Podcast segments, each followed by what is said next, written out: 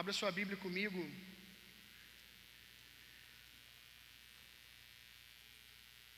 Lá no livro de Mateus, capítulo 18. Enquanto você está abrindo, vou mostrar um negócio para vocês aqui. É, tá lá na livraria da igreja. Chegaram muito, muito bonitinhas, legais demais. As squeezes da igreja, acho que é isso que fala mesmo.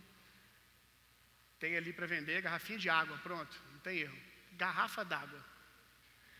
É, ficaram muito clean, muito bonitinha, gostei demais. Você usar para malhar, usar para ter no carro, trazer para a igreja, para ficar evitando também você ir beber água toda hora. Você já chega na igreja, quem tem uma dessa é mais crente que os outros, porque significa que ele não vai ficar levantando na hora da palavra. Então compra uma dessa, que você já enche. É, e tem essa aqui também, nosso povo que gosta de café demais, né, gente? A nossa lanchonete ali tem um café expresso, nossa, maravilhoso. É, café com avelã, você pode pedir para ela colocar aqui agora. Você traz a sua de casa, ficou muito bonita e é bem resistente. Um irmão também, o irmão Márcio, que é um discípulo abençoado que hoje está morando em Belo Horizonte, está aqui hoje com uma mesa de material ali vendendo um livro e alguns, acho que, chaveiros, porque ele vai para uma missão, é, acho que é Moçambique, eu não tenho certeza agora, Angola, não sei se é Moçambique ou Angola. Ele vai para uma viagem missionária, precisa levantar recursos. Então, no final, se você pode, passa ali. É, às vezes, o que você tem em mãos é o suficiente para você levar uma lembrancinha e ainda saber que você está fazendo missão. Ele vai estar ali no final do culto, passa ali e dá uma atenção ali. Vamos lá. Mateus capítulo 18, verso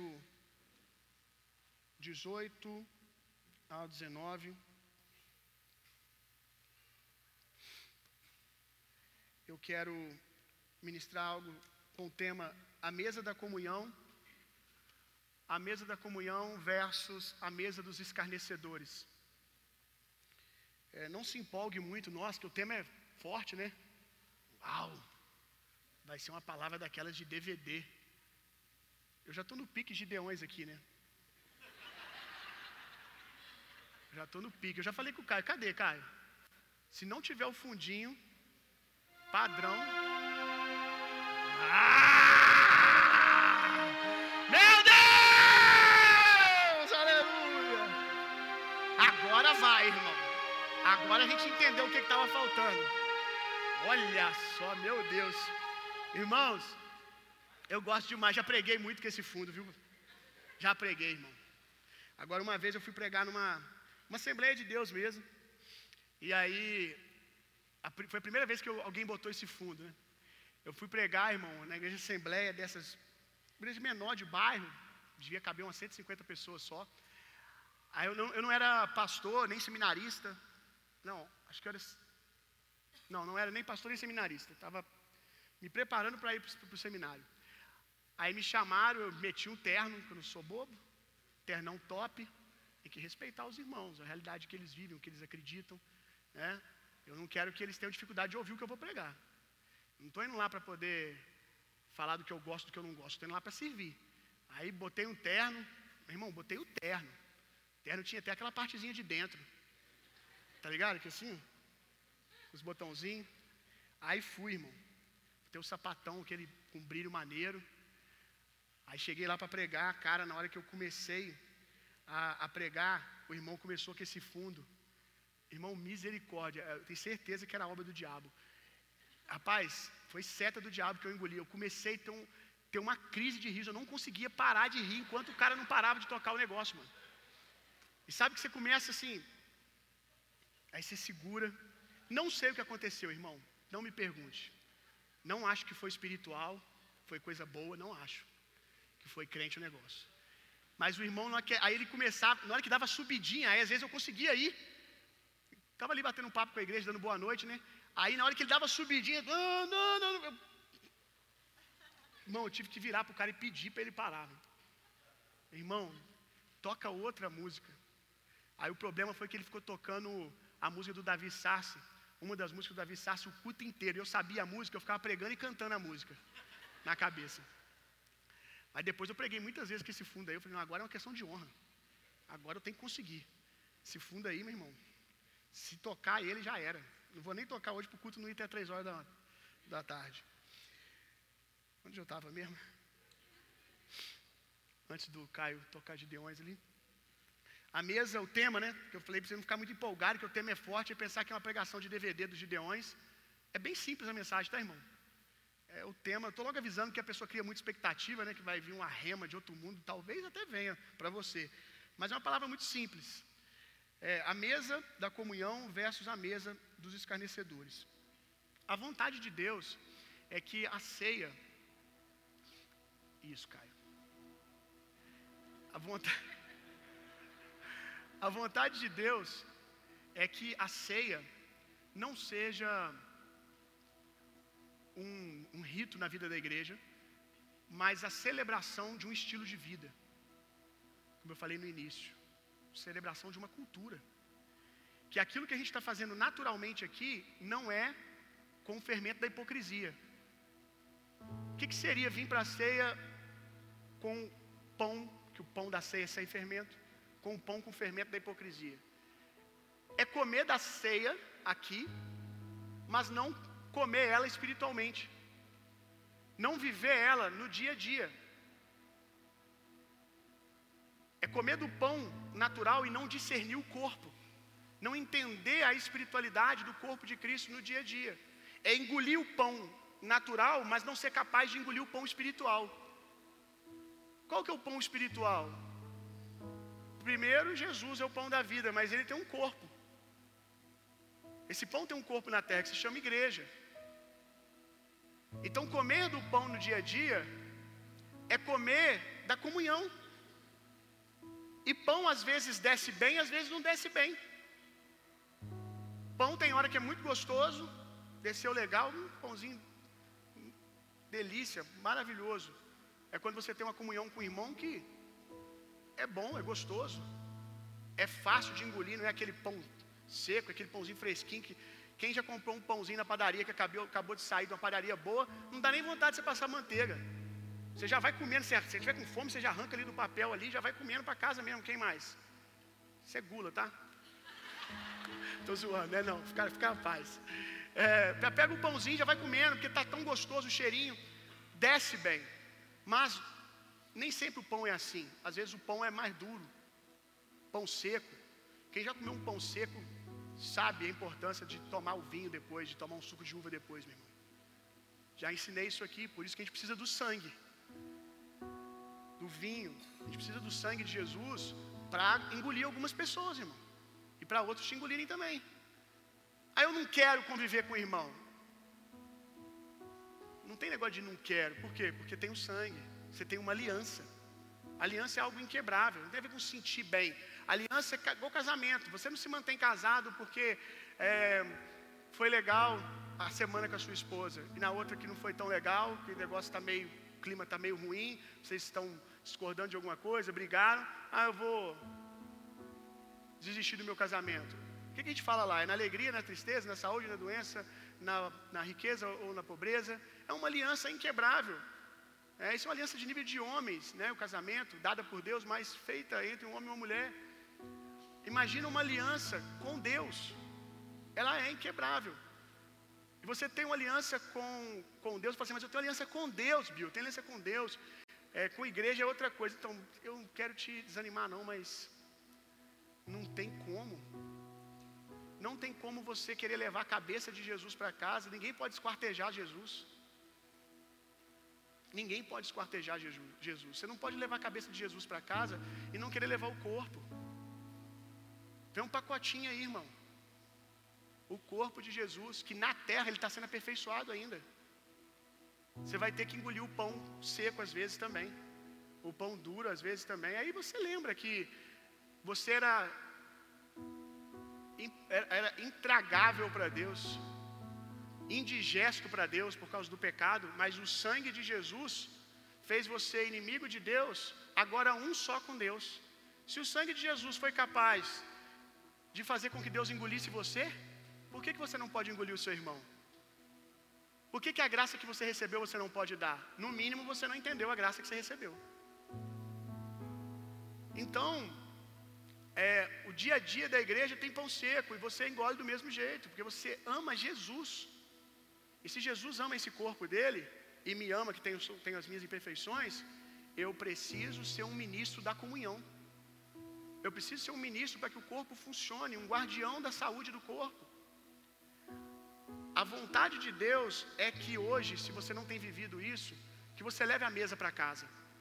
Na verdade, a vontade de Deus é que você entenda que você é uma mesa. Você é uma mesa. A gente coloca a mesa aí nas quartas-feiras, né? Tem o, o nosso pequeno grupo que são as mesas. Mas a verdade é que uma mesa pode não ser uma mesa se o líder ali não é uma mesa. O nome é de mesa, o folden é de mesa. O pessoal acha que está indo na mesa, mas se o líder não for uma mesa, se as pessoas que comungam ali não forem mesas, as pessoas vão comer o quê? Porque Deus usa pessoas. Então, se você é uma mesa, na velha aliança, dentro do tabernáculo havia uma mesa que ficava os pães da presença. Você deve ter, ter um pão da presença sobre você. As pessoas, ao chegarem até você, elas têm que encontrar alimento saudável. Elas têm que sair de perto de você mais alimentadas, porque encontraram o pão da presença. Mas infelizmente, dentro da igreja, dentro da igreja, existem aqueles que insistem em colocar uma mesa com carniça em cima, uma mesa sem o pão da presença, que a Bíblia chama de a mesa dos escarnecedores. E é triste porque todos nós temos a escolha de escolher a melhor parte. Todos podemos ser colocar uma mesa com pão para as pessoas. O mesmo esforço para você falar, escarnecer, para você militar contra o corpo, o mesmo esforço é o que você faz para espalhar comunhão e para guardar comunhão.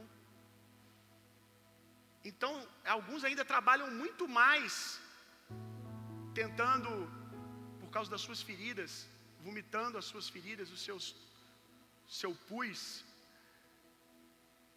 gastam muito mais esforço fazendo isso do que gastariam só se sentando na mesa e sendo ministro da comunhão. Mateus 18, verso 18. Vamos lá. Com toda certeza vos asseguro que tudo que ligardes na terra terá sido ligado no céu, e tudo que desligardes na terra terá sido desligado no céu. Uma vez mais vos asseguro que, se dois ou três, se dois, se dois dentre vós concordarem na terra em qualquer assunto sobre o qual pedirem, isso lhe será feito por meio do Pai que está nos céus. Agora, Salmo, abre sua Bíblia aí, Salmo, verso, capítulo 1, verso 1. Nossa, eu decorei isso aqui quando eu era novo convertido. Meu Deus, eu lia de dia e de noite. Eu lia de dia e de noite para me guardar das mesas dos escarnecedores. Abençoado com felicidade. Olha isso aqui. Quem é abençoado com felicidade? Alguns de vocês não têm desfrutado de uma vida feliz, de uma vida alegre, porque, como eu falei semana passada, tem dado o ouvido de vocês a falsos mestres, a gente doente que só quer vomitar suas feridas. Por isso que você não consegue viver uma vida feliz.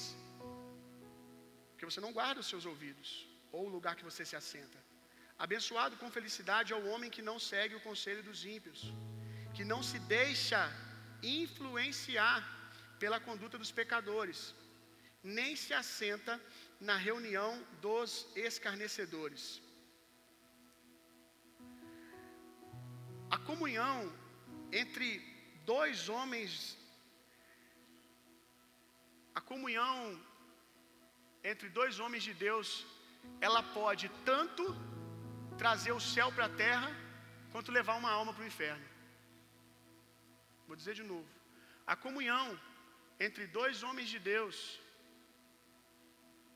podem tanto levar, na verdade, trazer o céu para a terra, porque aqui diz que tudo que esses dois homens, que esses dois falarem, será feito. Então eles podem levar, trazer o céu para a terra, podem trabalhar junto com o céu, ou podem trabalhar com o diabo, trazendo morte no seu relacionamento. Como que você tem usado o seu tempo de comunhão? As mesas que você se assenta, o que, que tem sido colocado sobre a mesa, meu irmão? O tempo que você gasta com um irmão de ministério, no trabalho, ou até dentro da igreja, numa mesa, o pós-mesa ali, o que, que tem sido colocado sobre a mesa? O que você tem falado? Que tipo de coisa vocês falam? Se vocês gastam tempo falando da vida dos outros, com mexericos, com comentários tolos da vida dos outros, se você gastou uma hora fazendo isso, você podia ter gastado uma hora tentando descobrir o que, que no céu está feito, o que no céu foi dito amém, que Deus está procurando alguém para dizer amém na terra. Como que você vai ser o tipo de gente que Deus procura para liberar a sua vontade na terra? Se a sua mente, ao invés de estar cheia das coisas do alto, a sua mente está cheia de demandas carnais da terra, do que os outros falou, do que o outro fez e deixou de fazer. A sua procura não é por alguém para ser um intercessor junto com você, é quando você vai esbarrar com um tal irmão da igreja que é bom de fofoca também, que é bom de fazer comentário também, ou que é bom de ouvir, para você botar suas feridas para fora. Tem gente que visivelmente fica procurando na igreja alguém, porque você vê que vai cutucando num, aí a pessoa não abre, procura outro para conversar. Aí recebeu o conselho, um conselho maravilhoso, mas não foi o suficiente, porque ele não quer um conselho, ele não quer uma orientação, ele quer criticar. E aí procura até achar alguém que tem a mesma natureza, o mesmo espírito, e ali começa a se construir essa mesa dos escarnecedores. Procure um intercessor, irmão. Procure um homem de oração. Procure uma mulher de oração. Que as suas reuniões sejam sobre o que o céu está fazendo e o que ele quer fazer agora. A sua reunião precisa ser qual tipo de reunião que houve no céu esses dias? O que, foi decidido em cima? O que foi decidido no céu? Que nós precisamos entender para manifestar na terra. A palavra escarnecer, olha que, que forte o significado do grego da palavra escarnecer.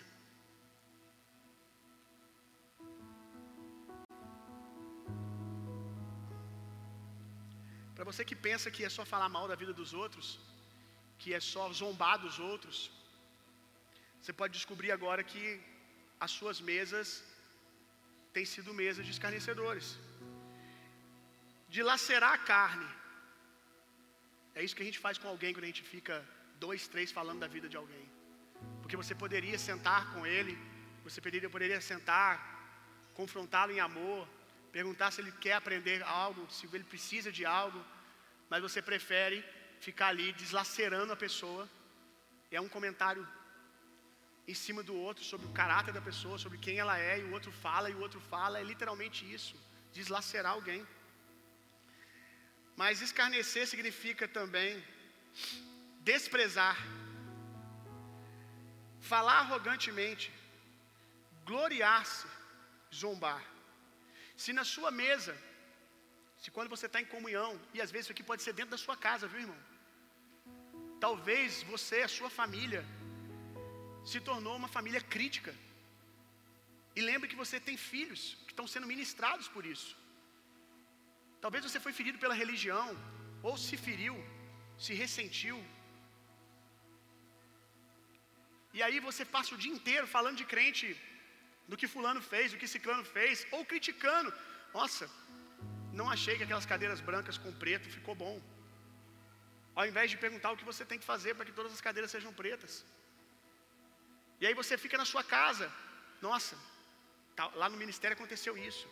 Eu sei que a gente tem pessoas de segurança para a gente desabafar, um líder saudável, a sua esposa em alguns momentos, mas estou falando de você transformar a sua casa em um lugar aonde você fica escarnecendo o tempo todo.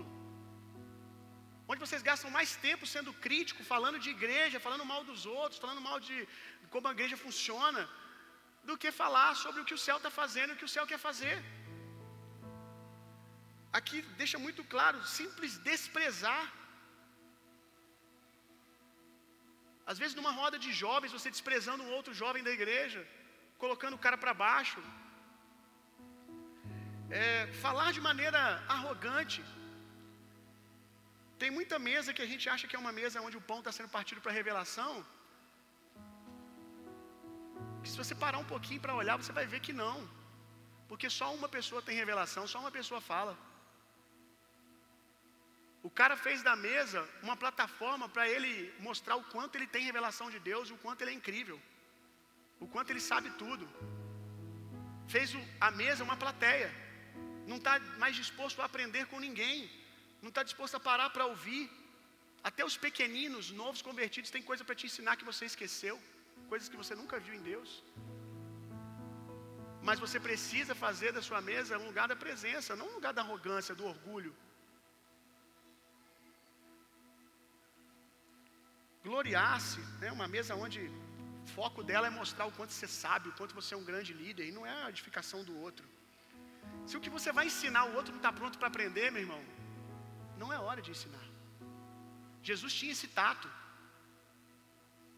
O fim proveitoso é a edificação do outro, não é você se sentir espiritual porque pregou, porque ensinou uma revelação, que o outro não entendeu nada, ou talvez ainda trouxe condenação sobre ele, porque ele não consegue responder, mas ouviu. Jesus falava por parábolas por amor. E ele dizia o porquê que eu falo, para que eles não entendam. E para que aqueles que têm condições de entender, eles se entendam. Por que amor nisso? Porque aquele que muito é dado é cobrado. Quando o conhecimento chega, você tem que responder. Senão você entra num lugar de condenação. Então Jesus falava por parábolas. Vivia o constrangimento das pessoas ficarem ali fofoquinha, dizendo, não dá para entender nada que esse cara fala. E ele não se ofendia por isso, porque o, o, o fim proveitoso para ele era edificação. Quantas vezes ele virou para os seus discípulos sobre isso? Eu não vou falar para vocês agora, porque agora vocês não vão entender. Falta essa humildade para a gente botar o pão da presença na mesa. A humildade de entender que a pessoa não está pronta para aquele nível de revelação, que ela não está pronta nem para aquele nível de cobrança. Você quer corrigir o telhado da casa, mas nem o fundamento está pronto. Se você quer corrigir coisas pequenas no discipulado, coisas pequenas no discipulado, quando coisas grandes ainda precisam ser trabalhadas, você está gastando tempo na direção errada. E você está gastando em coisas que a pessoa não está pronta para responder. Porque ela vai estar tá pronta depois dos fundamentos serem colocados. Então a gente precisa dessa humildade se a gente quiser o pão da presença na nossa mesa. A humildade de deixar a revelação fluir, a revelação reinar. Ao invés de eu tenho que falar, eu tenho que ensinar alguma coisa, eu tenho que contar um testemunho, eu, eu, eu, eu.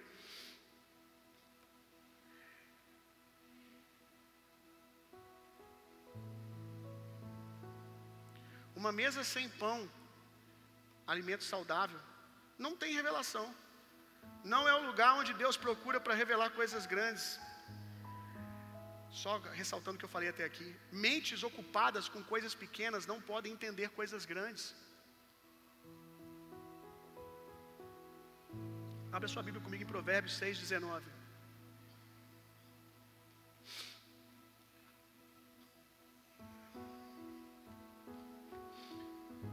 texto de Provérbios 6, os versículos anteriores, vai falar sobre seis coisas que Deus detesta, mas uma delas ele abomina, ou seja, dá uma ênfase maior. A sétima, seis coisas Deus detesta e a sétima coisa ele abomina. Olha qual, o que é a sétima. A testemunha falsa que espalha difamações e aquele que provoca contenda, conflito entre os irmãos. Olha a seriedade disso, por quê? Porque isso é militar contra o corpo de Cristo, irmão. Isso é impedir o fluir da saúde do corpo. Quando você contamina alguém com mexericos, com um espírito crítico, você acabou de cauterizar aquela pessoa. Ela não só vai parar de receber, como ela vai parar de ser uma ponte do fluir na vida de outro. O padrão para todo ministro, vou falar sobre isso aqui daqui a pouco. O padrão para todo ministro é que qualquer fogo estranho que está fluindo na vida da igreja, ao chegar nele, seja apagado e que ele busque o foco para apagar o foco. Melhor dizendo, que o fogo chegue nele e não passe dele, da contenda, da injúria, da crítica, chegue nele e seja resolvido ali, que aquela pessoa que está falando consiga sair dali curada, não ofendida, não é dizer os filhos do diabo, não, é conseguir trabalhar o coração dessa pessoa, tirar o ressentimento dessa pessoa, exaltar uma cultura de gratidão.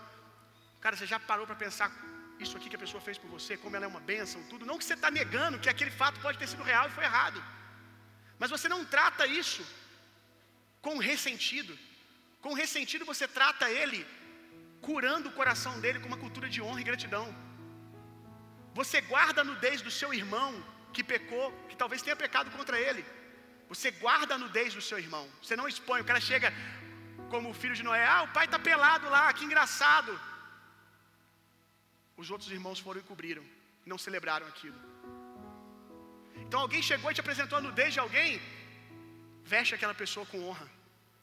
Mas irmão, ele é uma benção, já fez isso por mim, já fez isso por você. Guarda o seu coração na gratidão. Olha para isso, olha para aquilo. Tentar de N maneiras tirar o foco da pessoa do ressentimento e guardar a cultura de gratidão e honra na vida da igreja. Aí o líder, o líder, ele impede o incêndio de continuar, mas ele também não vai deixar o fogo queimando para trás, não. Ele impede o incêndio de continuar, não passa dele. E agora ele vai seguir no foco, ele vai lá no foco. Se ele precisar, que é um líder, né, sobre ele, é um outro líder da igreja, leve testemunha, leva um outro líder, leva o pastor. Vamos conversar sobre isso aqui. Aconteceu? Não aconteceu? Tudo isso sem nudez, irmão. Mas hoje, as pessoas gostam de expor as outras. Primeiro motivo, senso de justiça exaltado demais. A justiça tem que ser do jeito dele. Segunda coisa, as pessoas gostam de falar da vida dos outros, porque é uma oportunidade de mostrar que o outro não é tão grande assim e é menor do que eu. Não é uma tentativa de resolver o problema, porque nenhuma dessas pessoas críticas estão lá para resolver o problema, para viver o processo de cura. Elas só estão ali para denunciar o problema, para que elas se sintam mais crentes, para que elas se sintam mais espirituais para que elas se, para que elas se sintam ungidonas. Por isso que talvez falta o pão da presença na sua mesa.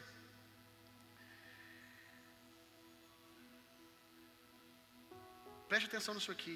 Um ministro precisa conhecer, ministros aqui, aqueles que já ministram na vida de alguém. Às vezes você não é líder de mesa, às vezes você não é líder de ministério, mas você tem alguma liderança na vida de alguém que você está trazendo para a caminhada na fé, que você está discipulando seus pais em casa. Um ministro, aquele que trabalha para Deus precisa conhecer, preste atenção nisso. Conhecer, precisa entender o peso das suas palavras. As palavras de um ministro podem ser uma sentença de morte para alguém, e até o ponto zero de uma pandemia no corpo. Ponto zero é o primeiro infectado que infecta todo mundo. Porque a palavra de um ministro, e agora quanto mais autoridade tiver, mais peso tem essa palavra, mais força essa palavra tem, porque mais, mais as pessoas absorvem por causa do lugar que você está, da influência que você tem, do quanto o coração delas é seu. Então, quanto mais autoridade você tiver, quanto mais você crescer em autoridade em, em demandas na vida das pessoas, na vida da igreja, mais você tem que ser polido nas suas palavras. Mais você tem que entender que o peso da sua palavra está aumentando. Que o nível de sentença da sua palavra está aumentando. As pessoas não recebem do mesmo jeito mais como recebia quando você era um novo convertido. Você é alguém que tem peso. Você tem peso. Peso também fala de força. Você tem força, você tem peso. Guarde isso aqui. Você é um boi forte. Você é o boi mais forte da canga. Então você pode levantar a canga, você pode levantar a carroça nas suas costas e dar leveza para o novo convertido. Mas se você também é o boi forte, você é o boi mais pesado. Você também pode matar um novo convertido com a sua força, descendo de uma vez só e entregando coisas para ele que ele não pode carregar. Quantos estão entendendo aqui? Então, quanto maior você fica, mais zeloso você tem que ser. Olha o seu tamanho, olha o seu peso. Pelo seu peso, você também tem que entender quantas arrobas você tem aí, com quem que você pode falar. Alguém que parece igual a você, não suporta o peso, o seu peso para você desabar com ele. Procure um líder. Procure uma pessoa que vai aguentar carregar essa canga, esse peso junto com você, que vai levar isso até Jesus junto com você. Porque de repente, ainda que na intenção de desabafar, discipuladores que às vezes cometem esse erro com os discípulos. Uma coisa é você ser um cara vulnerável diante do seu discípulo, para que ele veja que você não é um cara perfeito, de que você também precisa da graça de Deus, e que aí ele vai ver que eu também posso alcançar. Se ele é esse grande homem de Deus e às vezes comete erros, deslizes, precisa de graça, então eu posso alcançar também. Mas existem demandas que você não pode jogar em cima de um discípulo. Aprenda uma coisa, guarde isso que eu vou te dizer agora. Existem vales que você pode levar os seus discípulos. Isso vem no meu coração aqui agora. Existem vales que você pode levar o seu discípulo. Às vezes você pode levar Pedro, Tiago e João para o Monte da Transfiguração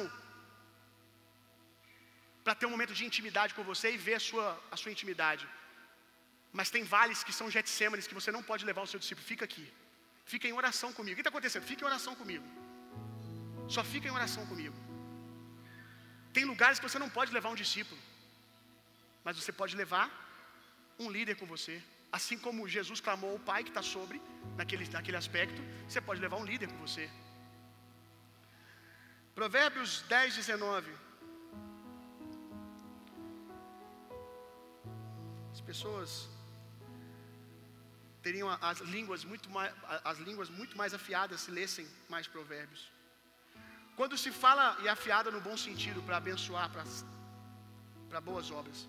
Quando se fala demais, é certo que o pecado está presente. Mas quem sabe controlar a língua é prudente. A língua dos justos, nós somos justos, amém? A Bíblia diz que nós somos justos. É prata da melhor qualidade, mas o coração dos ímpios quase não tem valor. Eu quero destacar isso aqui. A língua do justo é prata da melhor qualidade. Gente, pedras preciosas, coisas de valor, você não coloca de qualquer maneira na mesa, você não trata de qualquer maneira.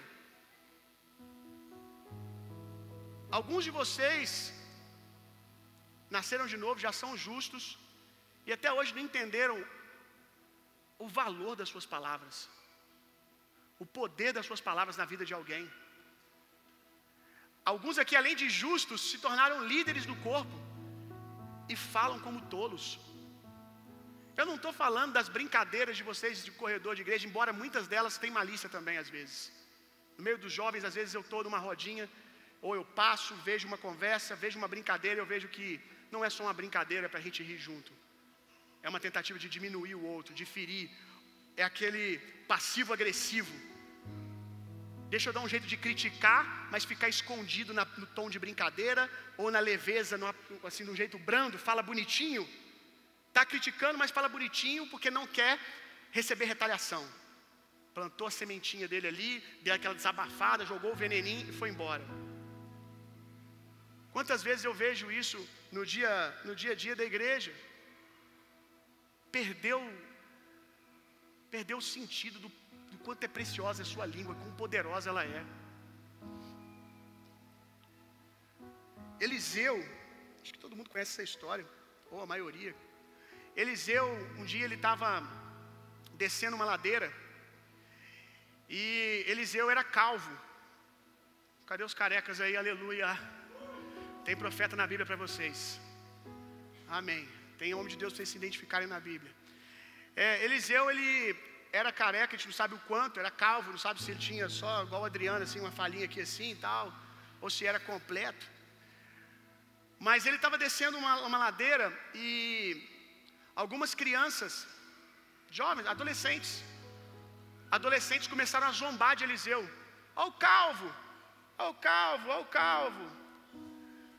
Começaram a zombar de Eliseu. Alguns dizem que, não sei se querem espiritualizar demais, talvez até estejam certos, eu que estou errado, mas não muda o sentido do que eu quero ensinar para você.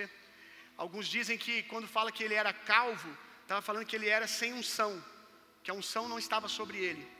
Tudo bem, pode ter sido uma brincadeira mais desonrosa do que só chamar o cara de careca, porque aí toca o ministério, toca a unção, a vida do profeta, espiritual do profeta, mas ainda assim não justifica a resposta de Eliseu. Tem gente que acha que tudo que está na Bíblia, do jeito que está na Bíblia, é para você aplicar. Toda a escritura é dada por Deus, meu irmão, para, os, para a sua edificação, para o seu crescimento, e você precisa ler as escrituras a partir de Jesus com o Espírito Santo, mas a partir de Jesus, que é o padrão. Você não pode ver Eliseu jogando uma maldição nas crianças, que ele joga maldição nas crianças, vem uma, uma, uma ursa e mata as crianças tudo. Deslacera as crianças e dizer: Este é o padrão. Quem falar mal de mim agora, eu vou lançar uma maldiçãozinha. Vou lançar uma doença. O jeito que eu estou falando aqui parece brincadeira, mas isso acontece. Porque as pessoas, elas, muitos pregadores não entenderam, não entenderam até hoje, que você tem que ser mais do que bíblico, você tem que ser cristocêntrico, porque tem muita coisa que está na Bíblia, se você falar sem passar pela revelação completa em Jesus, você vai ministrar morte na vida dos outros e vai falar que foi Deus que disse. Como é, a minha vitória hoje tem sabor de mel. Quem me viu passar na prova não me ajudou, estou na plateia, eu no palco, essa coisa toda. Quando saiu essa canção, muita gente falou: Ah, essa música é herege, ela não é bíblica. Entre duas aspas. A música é bíblica sim. Ela é bíblica. Está na Bíblia. Davi disse exatamente isso: prepara uma mesa na presença dos meus adversários. Ele estava falando exatamente isso: deixa minha mesa cheia de comida. Quem, não, quem é meu adversário, quem me viu passar na prova, agora vai ter que me ver comendo. Exatamente isso, ela só poetizou, romantizou a letra, a, o texto. Mas está na Bíblia. É bíblico, mas não é cristocêntrico. Porque se nós vamos para Jesus, Jesus nos leva a um nível mais alto. Jesus nos ensina que os nossos inimigos nós temos que servi-los.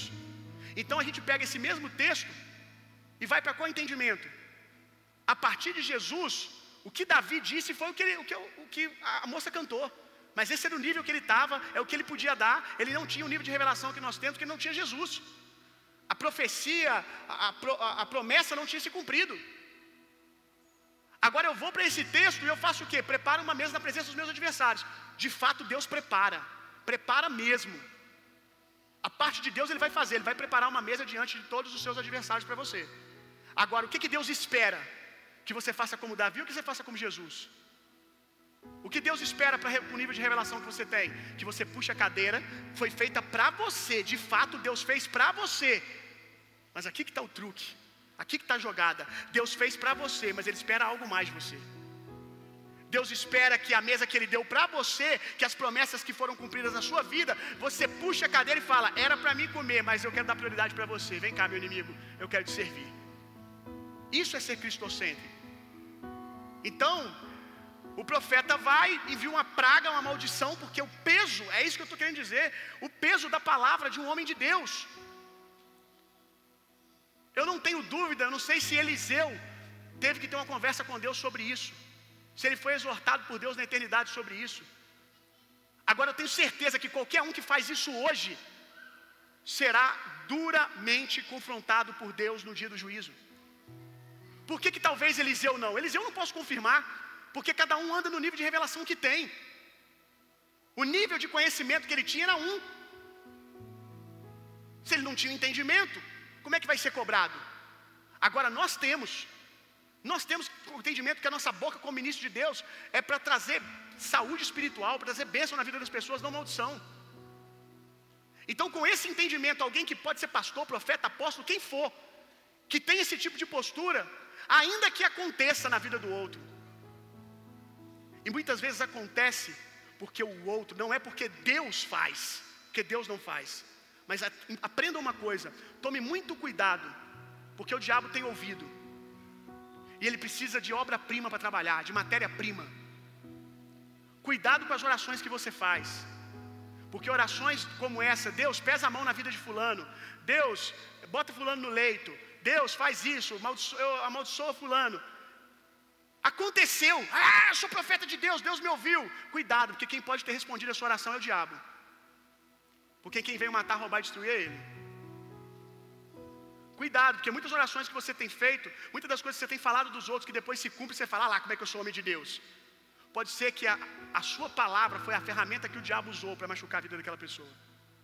Muitas vezes, porque o outro é imaturo na fé, porque se for maduro, maldição não se cumpre sem causa. Se for maduro, pode falar o que quiser, meu irmão. Se for maduro, experimentado na palavra, pode ser o bispo, o apóstolo, é, quarta pessoa da trindade. O que falar não vai pegar, porque você não crê naquilo. Maldição não se cumpre sem causa. Mas muitas vezes, quem está ouvindo é um pequenino da fé, ou tem um grande respeito por aquela pessoa que está falando, que é um líder. Então, por mais que ele tente rejeitar aquilo, pum, pega. O cara sai dali, nossa, minha vida agora nunca mais vai romper. Quantos aqui chegaram na igreja precisando de oração, de renovação de mente? Bill, cara, nada na minha vida funcionou mais, porque o pastor falou comigo que, eu, quando eu troquei de igreja, que eu estava ultraindo, que eu nunca mais ia romper, que nada na minha vida ia fluir. Eu tenho que sentar uma hora para conversar com a renovação de mente e orar e falar assim, cara, isso não tem mais poder sobre a sua vida, só teve porque você recebeu. Porque as pessoas olham para nós no lugar de autoridade que nós estamos, gente. E elas vão abrindo cada vez mais os seus corações. Então a gente tem que ter muito zelo. Muito zelo. Elias, Eliseu matou jovens porque não teve temor com o peso das suas palavras. Quem trabalha com a boca deve ter ela sempre afiada, meu irmão. Tem muito líder de mesa, de ministério, líder aí na empresa que você trabalha, gerente, cuida de duas, três pessoas, que as suas palavras, por mais que o que você está ensinando é certo, por mais que o que você está falando é correto, as pessoas não recebem porque a sua faca está cega. Perdeu o corte. Sabe quando perdeu o corte? Quando você usou a faca para coisa errada. Quem aqui entende de, de churrasco, com certeza tem aquela faca. Cadê o Guilherme? Os Guilhermes, né? A dupla de Guilherme aqui da igreja é churrasqueiro. Se vo, eles têm com certeza uma faca deles lá que. Ah, meu irmão, se, se a mulher pegar para poder cortar um pão. Não! Mas ela corta carne, então, é para carne. Tem faca que é só para legume. Tem faca que é só para. Tem, tem, tem material que é para cortar madeira. Se você for cortar metal, ele vai ficar cego. Tesoura, dependendo da qualidade da tesoura, ela corta papelão e às vezes corta até aqueles fios pequenininho. Os fiozinhos de metal ela corta. Mas quanto tempo ela vai continuar cortando? Fazendo um trabalho que não é o dela. Ela vai perdendo o fio. Líderes que vão perdendo a autoridade, que vão perdendo a credibilidade, porque vão usando a sua, a sua boca de maneira errada. Aí as pessoas vão perdendo o respeito. No mundo espiritual você vai perdendo a autoridade. Então tome cuidado com isso. Leve com mais seriedade o peso da sua palavra. Por que que às vezes você olha para um homem de Deus e fala assim: "Uau, cara, esse cara fala, o mundo espiritual responde". É porque ele fala certo. É alguém que o mundo espiritual fica assim, ó. Os anjos ficam atentos, porque sabe da precisão do corte. Sabe que quando esse cara ora, quando esse cara pega para adorar, o corte é afiado, irmão. É uma arma preservada para o seu devido uso. Agora, eu já vi gente fazer tanto esforço. Eu já vi, cara. Estava falando, eu vou estar com o Danduque amanhã. E o Danduque ele pega para pregar, ele dá a paz do Senhor. Não estou exagerando. Ele dá boa noite, o ambiente já muda. Parece que ele abre a boca e explode um negócio assim na igreja. Sem ele pregar qualquer versículo, nada, já começa a cair gente para tudo quanto é lugar sendo cheio do Espírito Santo. Sei lá, 80, 90 anos afiando e usando certo. Não fala um versículo, uma dificuldade para falar que ele já está velhinho, com alguém segurando ele no altar. Agora eu já vi gente falar tão bonito, tão bonito, uau, que oratória! Nossa, encaixe dos versículos perfeito orando.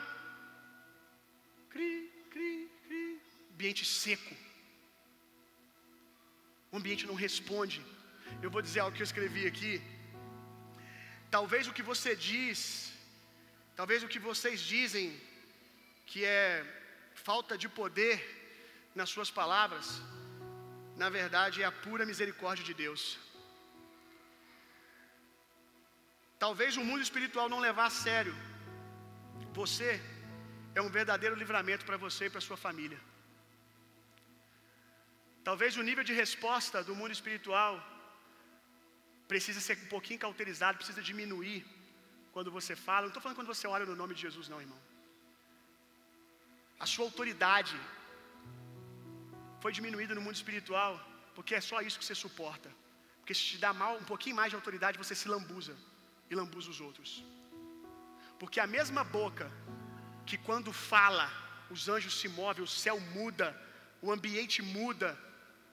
A mesma boca que faz isso, faz porque tem autoridade. E essa mesma autoridade, sendo usada para amaldiçoar a vida dos outros, tem o mesmo peso.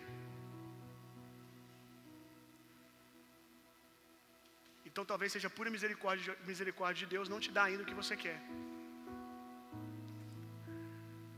A língua de um ministro, e eu vou terminar aqui, a língua de um ministro não produz incêndios de fogo estranho, ela apaga. A língua de um ministro é cura para a visão do ressentido.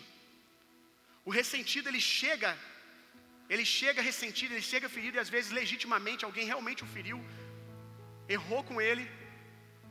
O ministro, a língua dele tem substâncias terapêuticas de cura. E aquela pessoa sai dali com a sua visão, até daquele que o feriu, restaurada. Quanto mais a visão do corpo preservada.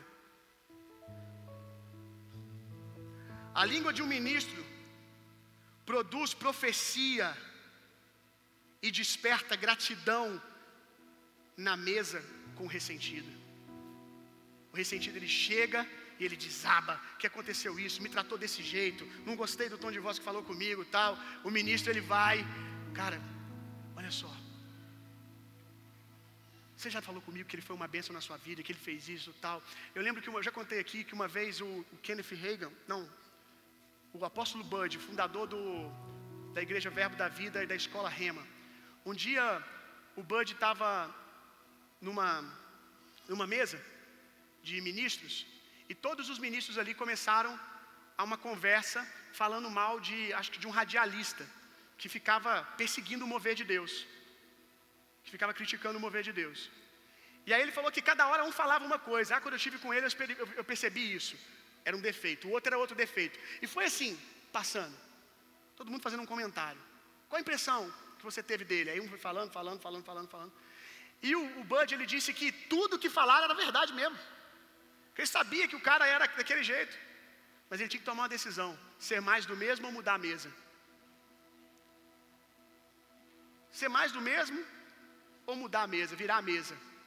Quando chegou nele, ele ficou tentando lembrar alguma coisa de boa, mas o cara não era, não era fácil. Ele não lembrava nada. Quando chegou na mesa dele, na na vez dele na mesa, ele virou e falou assim: Gente, vocês já viram os olhos bonitos que ele tem? Nossa, os olhos dele é muito bonito. Diz ele que foi o mais rápido que ele conseguiu pensar. E de fato, talvez seja isso que Deus queria, porque isso causou um constrangimento na mesa.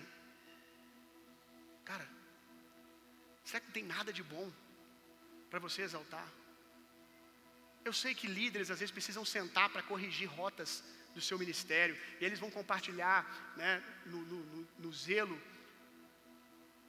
coisas precisam ser ajustadas na vida de alguém, trocar experiências sobre alguém, obviamente sem trazer coisas que são é, antiéticas, né, que foi dito em segredo de, de confiabilidade.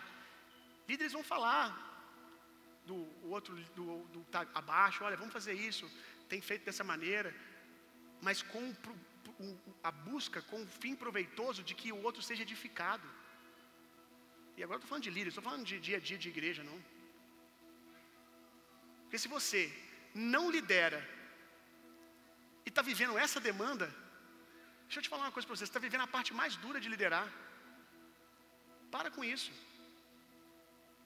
Por isso que liderar para você vai ser uma coisa absurda, porque você só vive essa parte que é dura mesmo. Que é ficar tendo que ajustar a vida dos outros. Se você não tem graça para isso, não faça isso. Só celebra seus irmãos. Existem pastores no, no, no rebanho. Existem pastores e você talvez seja pastor na vida de alguém, talvez essa pessoa você não, não é. Então a gente precisa ter esse zelo. Eu quero ler o último texto. Se você quiser anotar. 2 Timóteo 2,15. Procura, isto sim, apresentar-te aprovado diante de Deus, como obreiro, como obreiro que não tem do que se envergonhar, e que maneja corretamente a palavra da verdade. Evita, pois, as conversas inúteis e profanas, porquanto os que agem assim promovem ainda mais impiedade. Lembra que eu falei sobre poder ser o ponto zero no início de uma pandemia, de um câncer, de uma doença no corpo? Porque quando você se dá esse tipo de conversa, você pode estar alimentando uma doença no corpo. Nós precisamos de ministros aqui que usam a sua língua para dar vida, para ministrar na vida das pessoas. Como é que o seu filho vai amar a igreja com você e sua, sua mulher o dia inteiro dentro de casa reclamando de igreja, gente? Como é que você quer que o seu filho depois permaneça firme na fé? Por isso, eh, isso explica alguns casos de pastores que têm, seus filhos não permaneceram na fé. Não é só sobre isso. Mas muitos. Ah, mas eu criei meu filho, sempre levei ele na igreja. Não entendo. Hoje ele tem raiva, ódio de igreja. Mas ele sempre foi na igreja. Eu nunca adulterei, eu nunca fiz isso e aquilo. Mas talvez ficava o dia inteiro falando seus ressentimentos na igreja, dentro da sua casa, na mesa da sua sala. E você contaminou seu filho, que ama você e tomou suas dores, ainda que ele não saiba disso. Então toma muito cuidado, irmão. Vamos ter mais zelo para que Deus possa aumentar o seu nível de autoridade na vida das pessoas. Coloca de pé no seu lugar. Na ceia, eu sempre gosto de trazer uma palavra mais para a nossa vida como igreja, para os líderes, para a nossa melhor saúde no dia a dia.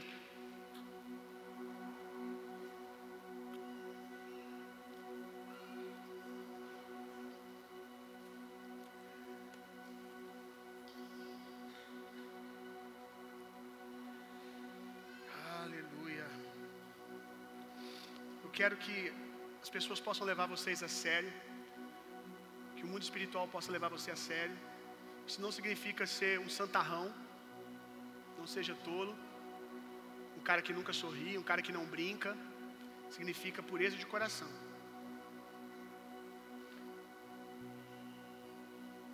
Não é sobre mudar hábitos sem mudar o coração. Que o amor